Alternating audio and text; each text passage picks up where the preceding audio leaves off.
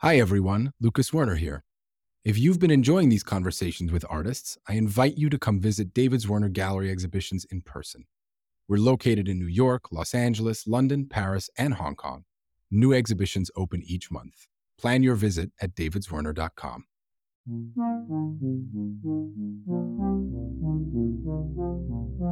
From David Zwirner, this is Dialogues, a podcast about artists and the way they think my thing with the gatekeepers mm-hmm. is is I'm more interested in kind of like just kind of knocking down the gates. I, I feel like you have to follow the artist, and I, I think that that's a different way to think about criticism and you know curatorial practice. I'm Lucas Zwirner, and every episode features a conversation. We're taking artists, writers, philosophers, designers, and musicians and putting them in conversation with each other to explore what it means to make things today. This week's pairing the photographer Tyler Mitchell and the writer and art critic Antwaun Sargent.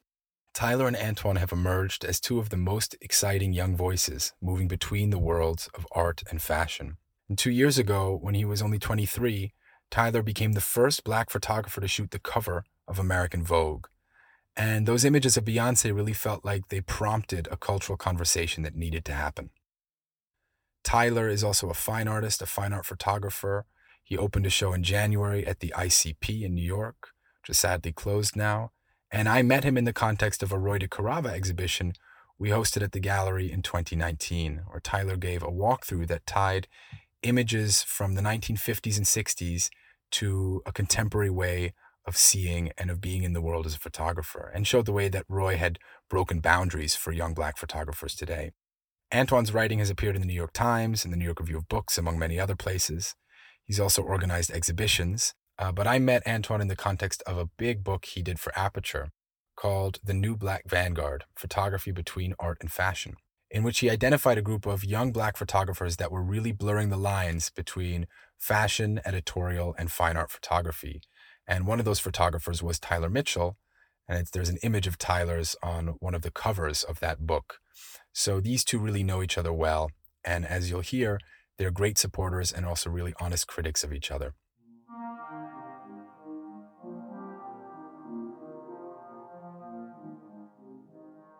We could start maybe with the new Black Vanguard, and maybe you could tell a little bit about the background of that idea, how it sort of came together as now a show and a book.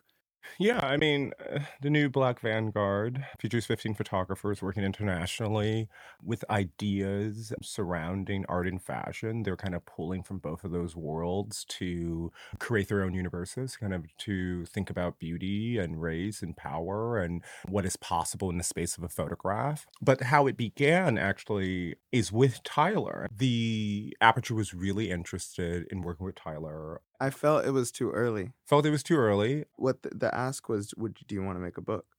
And so many photographers have amazing books with Aperture, and so I felt like I had had this. I'd had like editorials, and I'd had like commercial stuff I was making, but I didn't feel like I had like a solid, solid like body of work, like Zanele Muholi level, you know, or like Joel Meyerowitz level. Like, Fair. so I actually said like I feel it's too early, and yeah. Yeah, the photographers I'm most interested in right now really have used the medium to force both art and fashion um, institutions to pay attention to them. And they've largely done that by circumventing them. And I think that's a story. And I think that when if there were a group of young white photographers who had done the same thing, right, changed the industry those the ways that they have, there would have been no question. There'd been ten fucking books on them. They each would have had their own book, right? And so I was just like, I felt lucky because I was like sitting here watching this kind of happen. I had relationships with Tyler, I had re- relationships with others who had built up kind of to this moment, right? So someone like AWOL, right? Someone like who you know, obviously, someone like Joshua Kissi, who started Street Etiquette in 2000, you know, 2008, this blog and, you know, and all these things. And I just felt like it was time, you know, there was it was a moment to kind of put that history on the record and then kind of create a beautiful object that really spoke beyond just kind of the confine of the art world and really kind of spoke to everyday people who kind of experience these images online or in magazines or if they venture into museums. And so i was trying to hold all of that stuff in my mind as i was putting together the book. So i this is not something i was even thinking about asking but as you mentioned it so many of the photographers do work between fashion mm-hmm. and visual art and I feel that that's sort of quintessential to this you know, new black vanguard and maybe to the vanguard in general that these genre distinctions don't really matter anymore. And, you know, or, or at least, you know, Tyler, you came and spoke about Roy DeCarava, and I think you Mm. you very kind of honestly said this is how I have been able to get people to look at my images, you know, Mm. in editorials. And so I'm curious if you think how you're thinking about that difference because at the same time you recognize that being in the context of someone like Roy is much different Yeah. than or or feels different Yeah. than being part of a fashion editorial, you know. No, totally. It definitely does feel different. And obviously, the worlds kind of do have, you know, their own context. And I just feel like, honestly, there are people like a Virgil Abloh who are blending and moving between these different worlds so seamlessly. And they're mainly context for him to play with with his universe of work. And so I feel like that might be what some of the photographers in this book are doing on some level, like with images, like they're just kind of viewing these different outlets as context to to place their work in and then this context it isn't better or worse it's just different and this con you know whether that be on a wall or in a book or in a fashion magazine they're all kind of ways to speak about black identity and about beauty and about clothes and about society and that was kind of and i thought this like resulting product was like you know way better than a single artist monograph because it brings all these kind of moments together and actually makes kind of a catalog of a real kind of build up to something Uh, yeah Yeah, no, I, I totally agree with that. But I also think that one of the things that when you talk about the boundaries and talk about, yes, you're you and the, your generation of photographers, which is like fuck that, you know, and and rightfully so because if you think about the boundaries, if you think about the boundaries, but say f- photography, right, as a um as something that the art world even start taking seriously that only starts in 19 in the 19 late 1960s early 1970s you really kind of get a real push with Robert Mapplethorpe's work, right? That that becomes the and, and why that is is because it became commodifiable, right? Mm. And so you had to kind of figure out a way in photo to make a distinction between images that were widely available and images that were collectible, right? Right. And so you have this solidifying of genres in photo that otherwise didn't really matter all that much. Because if you think about someone like Richard Avedon, right, who moved in and out of certain genres, right, but that that same type of movement, it's really important to acknowledge, wasn't given to someone like James Barnor, right, or wasn't given to someone like James Van Der Zee, or wasn't given to someone like Roy DeCarava, right? So they so they had to kind of you know work in a more kind of constricted way if they wanted their works to be taken seriously. And even then, no, they weren't, right? This is years, this is decades and decades later that we were having conversations about um, these photographers who were working and creating in those communities, you know, for decades. but it's it's kind of amazing how much in the book you emphasize how important their work was to Right. allow us to do what we're doing because they had to kind of break so many boundaries in their context like roy alone had to do so much to really position himself as an art photographer you know until he got a huge retrospective at, at moma and got the gained the respect of of Ansel Adams and so and Edward Steichen, so many legendary photographers. So he had to do all that so that we could kind of do what we're doing now, which is seamlessly moving between. I feel like you have to follow the artist, right? I feel like in anything, as someone who is, you know, a critic or if I'm organizing exhibitions, what I'm basically doing is following what the artists are telling me, you know, is happening, right? And I, I think that that's a different way to think about criticism and, you know, curatorial practice, right? I, I think that for so long we've tried, again, to force our, you know, certain people try to force their wills on what was kind of happening, right? Because you have Basquiat in 1980s walking you know, uh, uh, Comme des Garçons shows. You have, you know, so you have, you have always had this kind of intermingling. I think that there have been, you know, educational, financial, whatever forces, you know, editorial forces that wanted to keep those worlds separate to not only kind of wrangle value out of it, out of those kind of separations, but also control, right? And so if you controlled, you know, Vogue magazine, or if you controlled the you know, photo at MoMA or whatever, you can, you know, allow the artists that you, you know, want into those spaces Yeah. and to kind of do whatever you you know they want in those spaces and you can keep the other ones that you don't want in out So the follow up, and maybe this is the interesting when you talked about the attention Tyler is getting in particular, but there are other younger artists that I think are feeling that heat in a way. Mhm. That it does also feel like a moment where the power centers really are around the artists, right? Right, More than they have been before. for sure. And is that something that you sense? Like it's not like curators are not.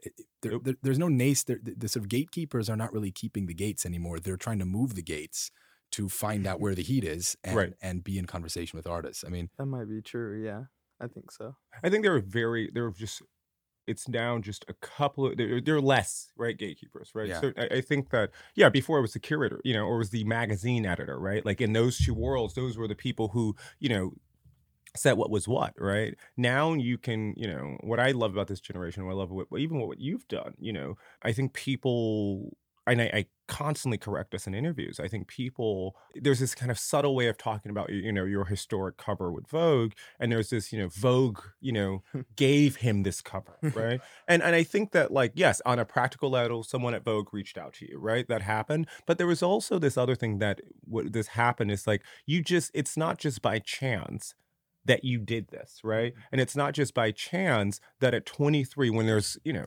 lots of other photographers that could have, that should have, that could, you know, all of these things for that cover, they did, right? Mm. And I think that people underestimate the way, the first of all, the work, but also the ways in which you knew how you had to move to make sure that that happened right Yeah. and and and i think that is something that's always like the that level of finesse you know like it's it's something not accounted for like you know you we're all kind of in these worlds in some way and like no one you know does anything any or rarely do people do things because out of the goodness of their heart you know um especially take a chance like that right, Right. and so i don't know maybe I think yeah, I I'd love to hear about that I think yeah, to expand on that, like my thing with the gatekeepers is is I'm more interested in kind of like just kind of knocking down the gates. It's not getting rid of gatekeepers, but it's actually if we can just as I've always been as transparent as possible, like even in working with you, you know, you know things that I don't know, and then and then we can have that exchange because Right. then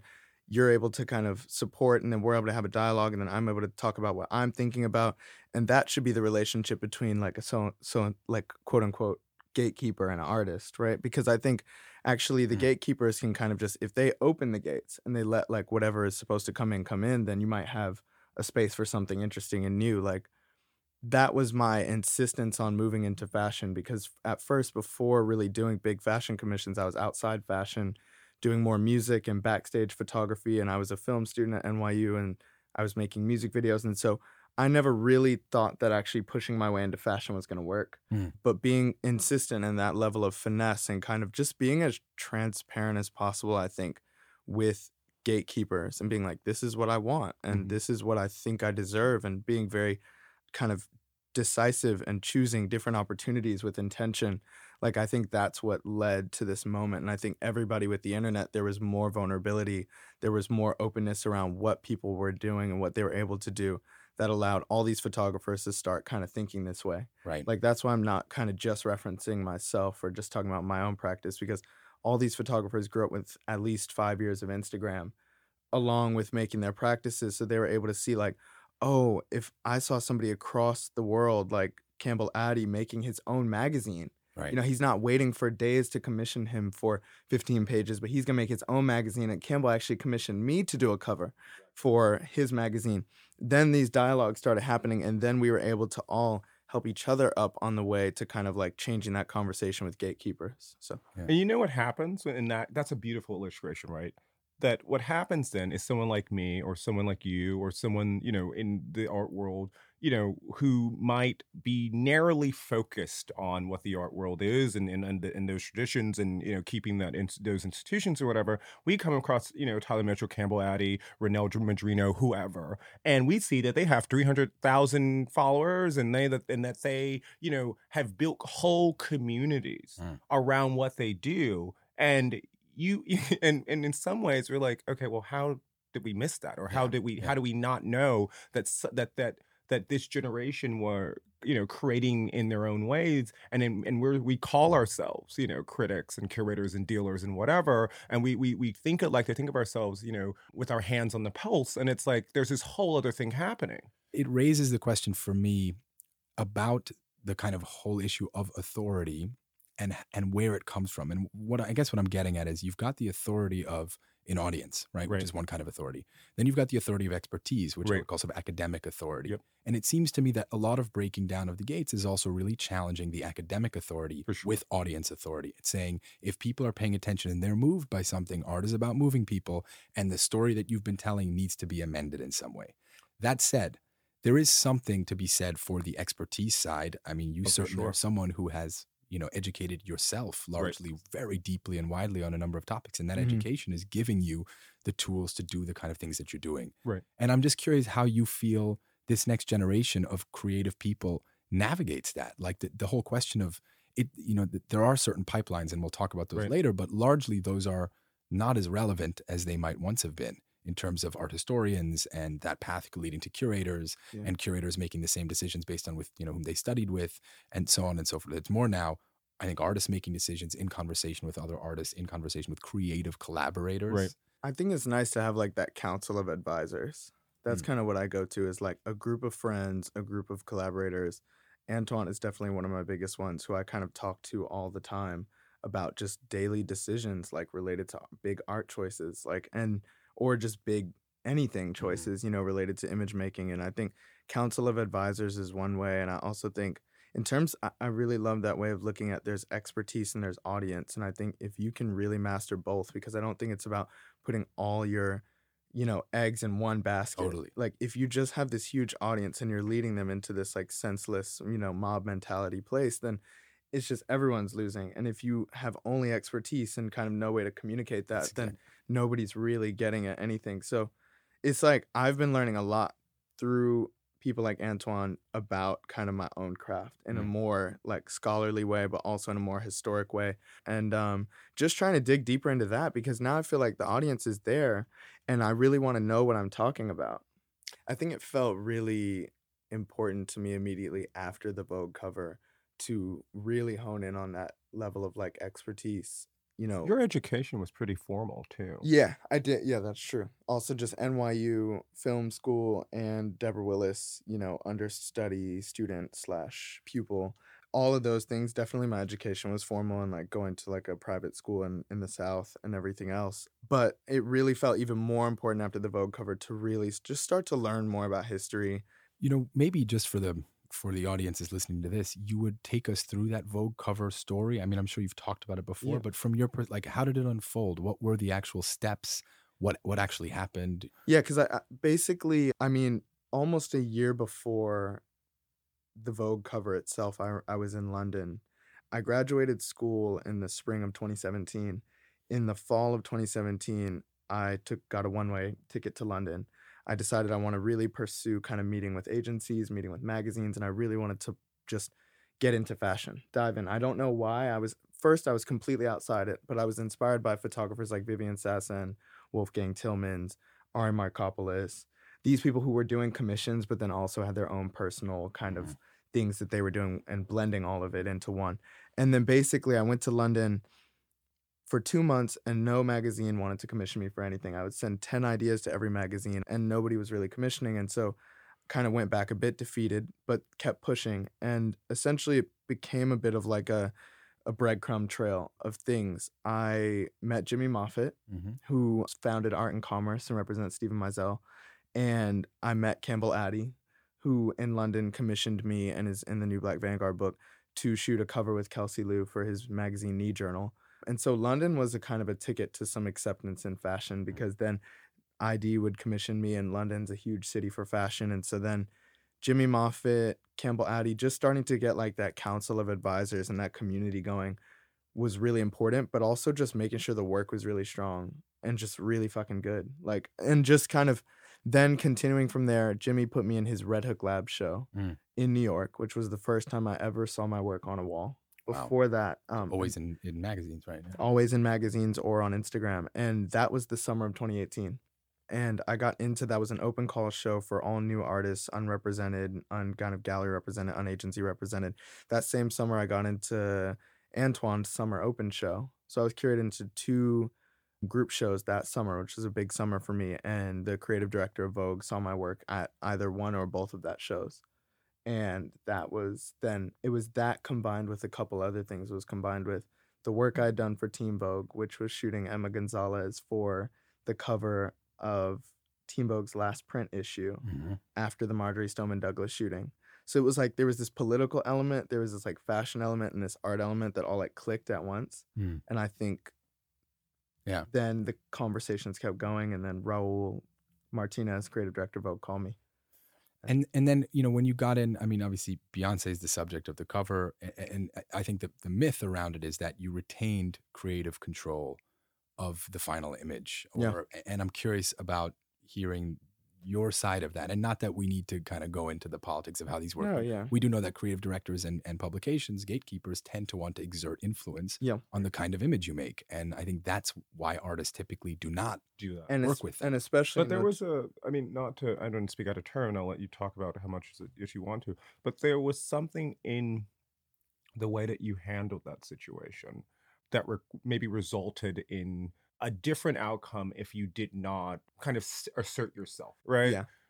that was a big conversation because again i think leading up to i think my work always pointed towards no matter what context i was within there was still this very strong voice that was in all of my work and so i think that was the pre-existing context to how you might know me as a photographer that i wasn't just going to approach a commission kind of with a style that photographers before me might approach it which is kind of an executionary style of what's the brief what does the creative director want how many double page spreads or how many single page spreads and then they kind of think in terms of that math. I don't really think that way and so i think that pre-existing condition allowed for a dialogue. With vogue and with, with anna wintour that was a lot more open and allowed me to be a lot more like you said kind of assertive and i think that also comes from i think a lot of photographers are doing that now who are in this book i think we've been doing that where the commissions we've been able to come in and really kind of open things up and not kind of be like, okay, it's three double page spreads and then it's six single page spreads, and we have to have her in this look in front of this background. It was way more free than that. And it was really the, from the very first conversation with Vogue, it was very much, we want these pictures to feel like your pictures, your personal work. And we want these pictures to feel as intimate as you in a room with one of your best friends and a fabric behind that you would hang behind them in your apartment. And that was what I was doing. And so I said, okay, well, not only do I not know anything else, but also that's kind of what I kind of need to insist and have the space to be able to do is I need to be able to make Beyonce feel a part of that photographic world. And I need to be able to have that space to work and do that.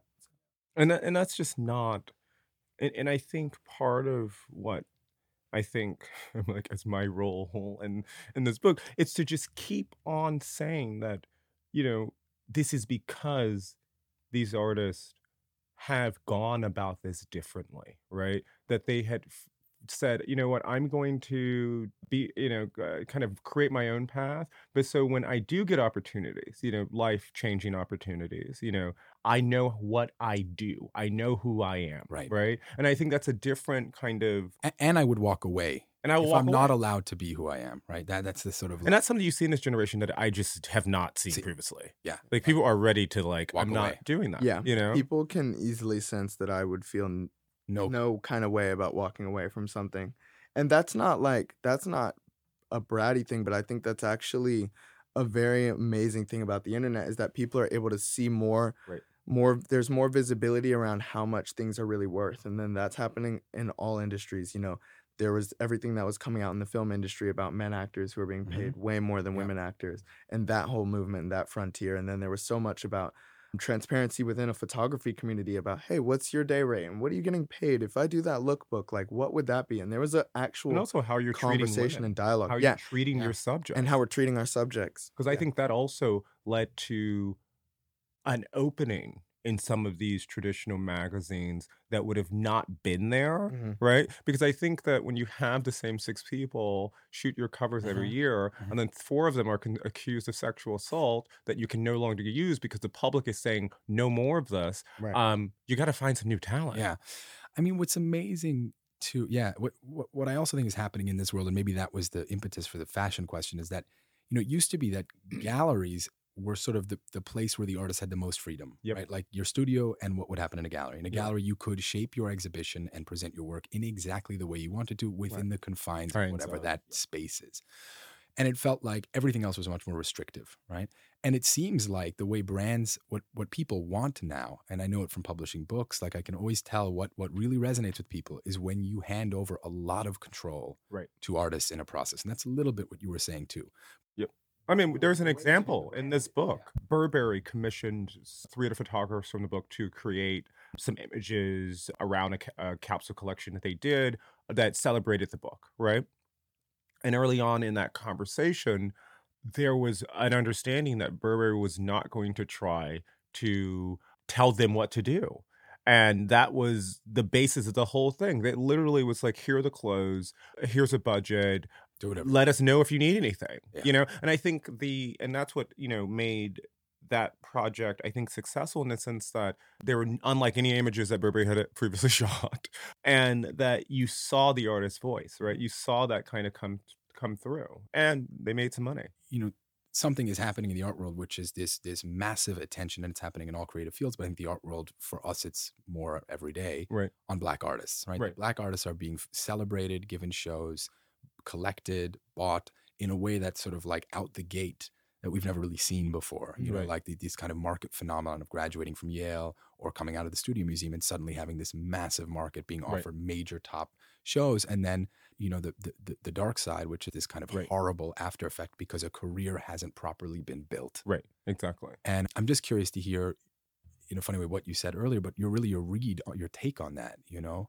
I mean, I think it's it's happening. I think that we're all not going to make it, you know? I think that there is a danger in allowing uh, a young artist who should be, you know, in the studio struggling, figuring it out, too many platforms. I think you're seeing at least with a few of them the really bad side of that meaning that we're getting really shitty work that we have to you know that, that people are just kind of applauding in ways that are not going to be helpful to the artist and uh, and then you have a secondary market that is ferocious and that's going to be ferocious right? There's this thing that's happening and this it starts in some ways in my opinion this is totally just my opinion at yale eh, with these these at yale which is in where it's open season that gallerists and, and galleries get to go there and engage artists and it, it it shortcuts the the education because if a gallery from New York is coming up and saying, "Hey, we're going to put you in a group show or whatever, we're going to put you in a, or we're going to give you your own show,"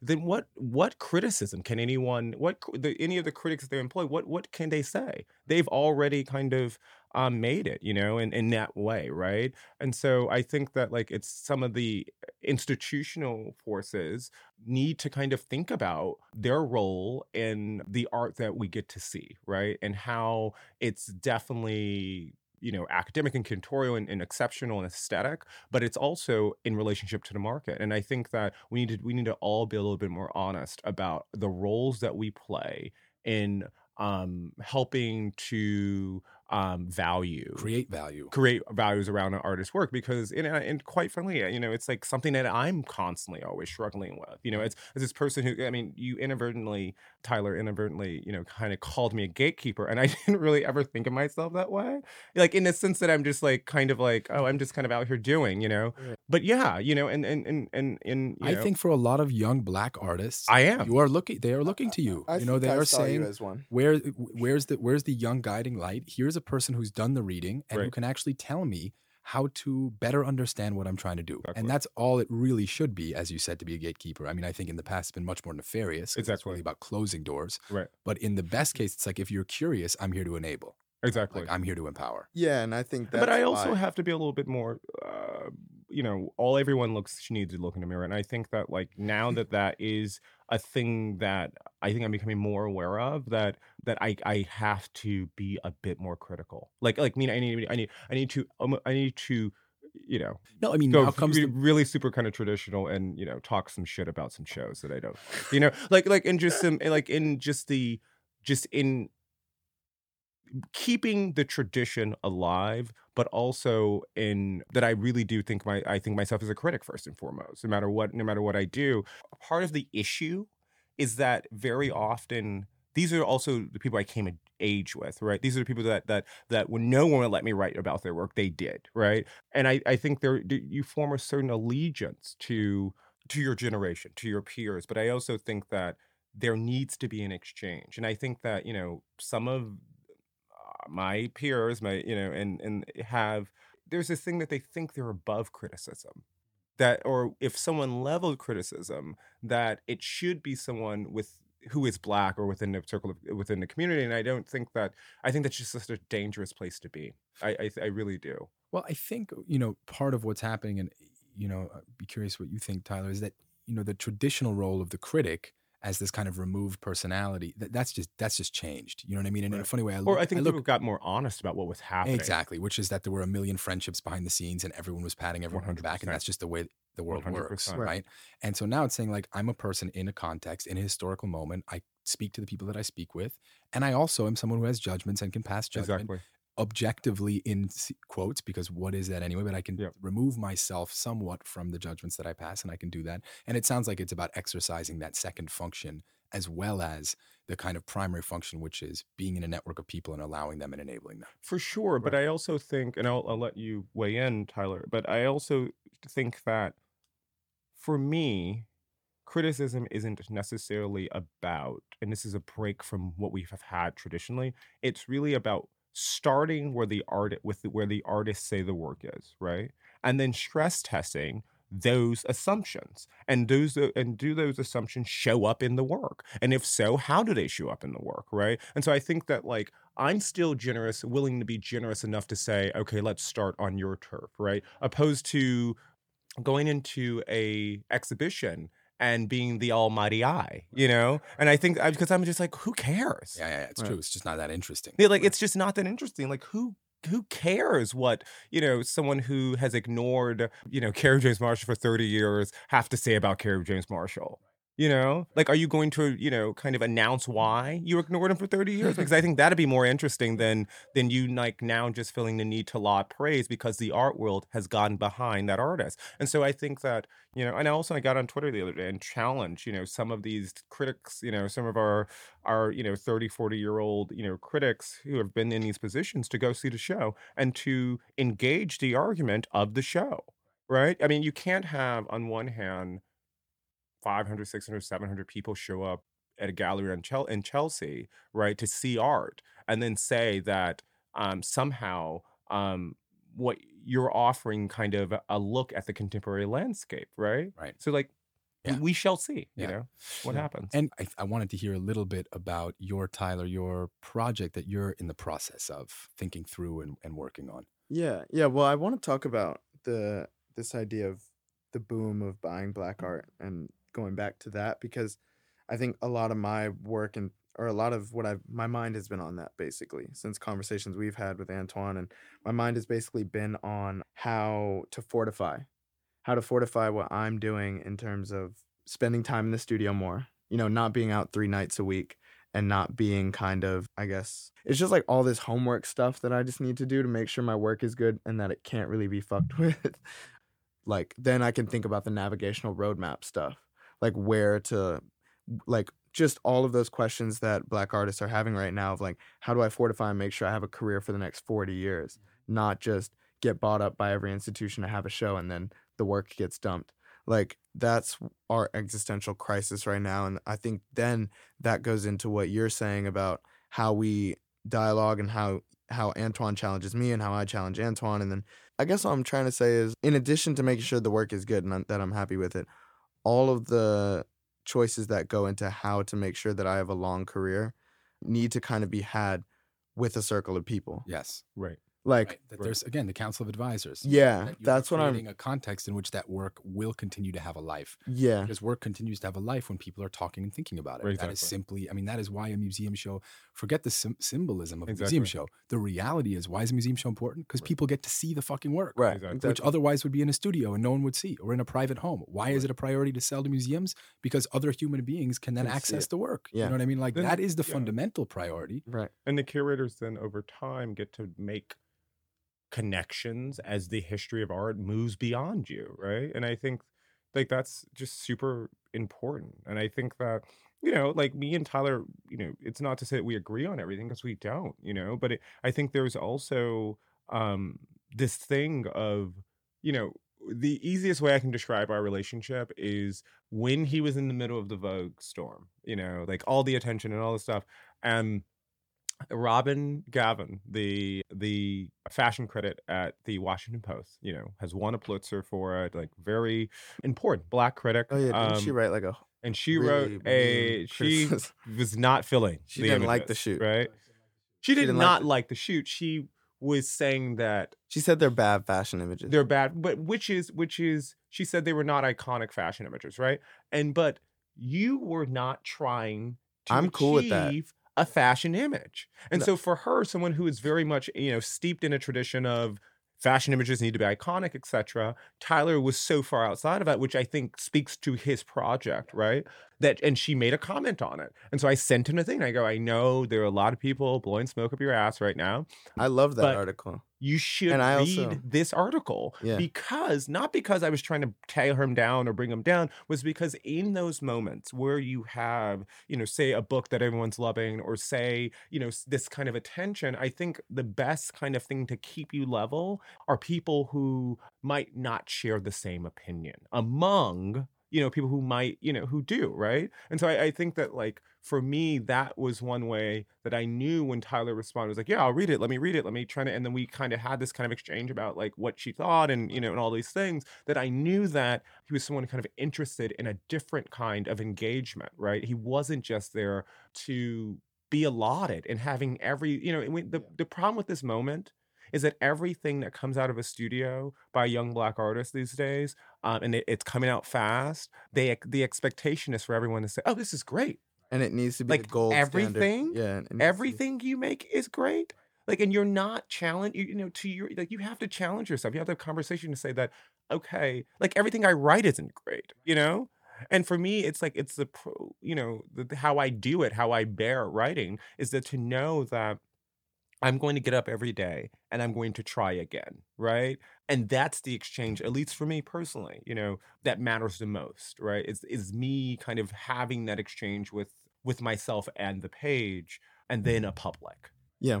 And then I think there's another level which is kind of well, first I loved that criticism that she wrote. And when you sent me that I I was like, "Tell me more about this." And I feel like anytime somebody kind of challenges or writes something like that about what I'm making, I'm really really good and eager to kind of lean in and hear Right. more and not that's just rare kind of that's get not into- oh and that's hard because I loved I love like kind of taking that beating in some weird way because I actually really want to make it better. Like Right. I, I I'm kind of always asking myself, how can it be better?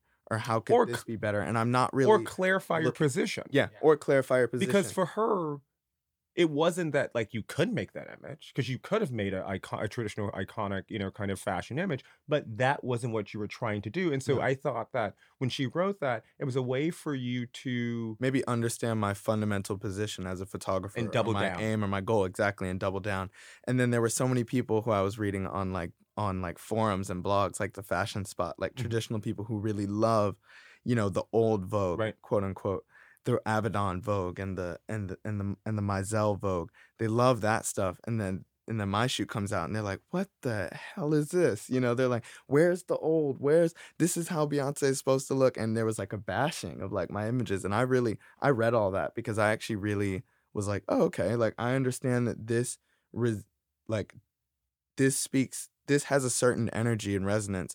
The people who want that kind of Avedon image, I don't produce that. Now I can actually learn more about my practice and what I'm subconsciously doing with making pictures. Like I'm making things that are intimate, that kind of feel undone or, or pared back or not glamorized or glamored up. And that's what I'm that's how I'm kind of trying to depict or paint the black subjects I'm photographing.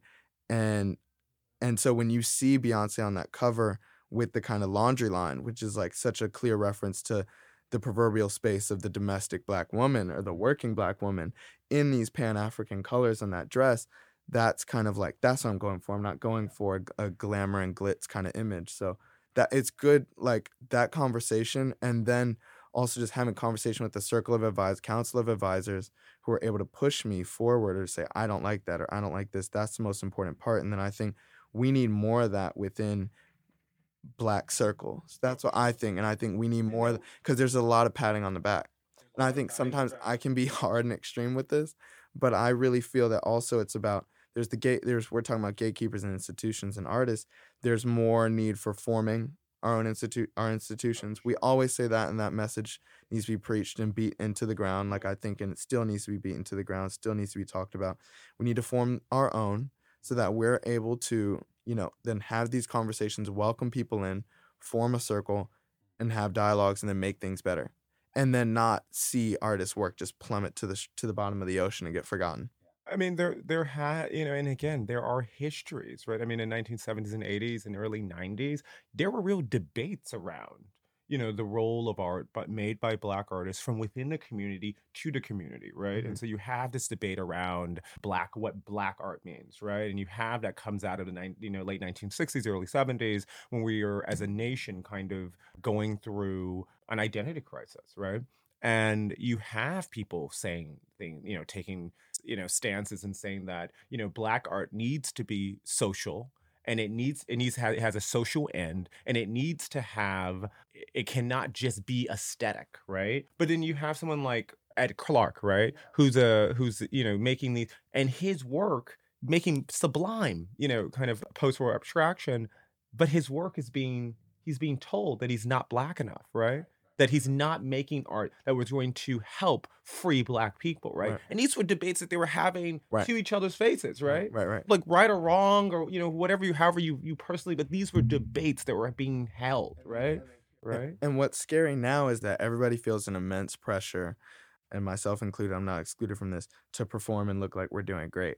In the midst For sure. of For sure. For sure. trying to have these dialogues which take years. Yeah. Also, Like- I- a studio practice is not is not great. You know what Yeah. I mean, like it's a corrective process. Exactly, It's a, just like a writing process, not glamorous. you know Exactly, I mean, like right. glamorous is yeah when you have the show. Well, so but- if you want to yeah. perform glamour, then you are going to have to sidestep the processes that actually are what creates all the work. Mm, you yeah, know, and, I, and real I do work. I do mm-hmm. fault Instagram for that in some ways where you you get on people get online artists get online and they like i don't show like i'm on instagram all the time i don't show you like oh i wrote a sentence today so don't show me the fucking hand you made I you know what i mean like like i mean it really is Yeah, work in progress is a very strange. It's, It's- also it- infiltrating again that quiet studio space. Exactly. to be different. when people say studio practices our generation and when they you know when they say and i think we can talk about our generation kind of openly and critically because we are all of the same you know generation i think when we say studio practice it's not what people like this correct like when you talk about corrective process when you talk about experimentation when you talk about you know messy when you talk about failure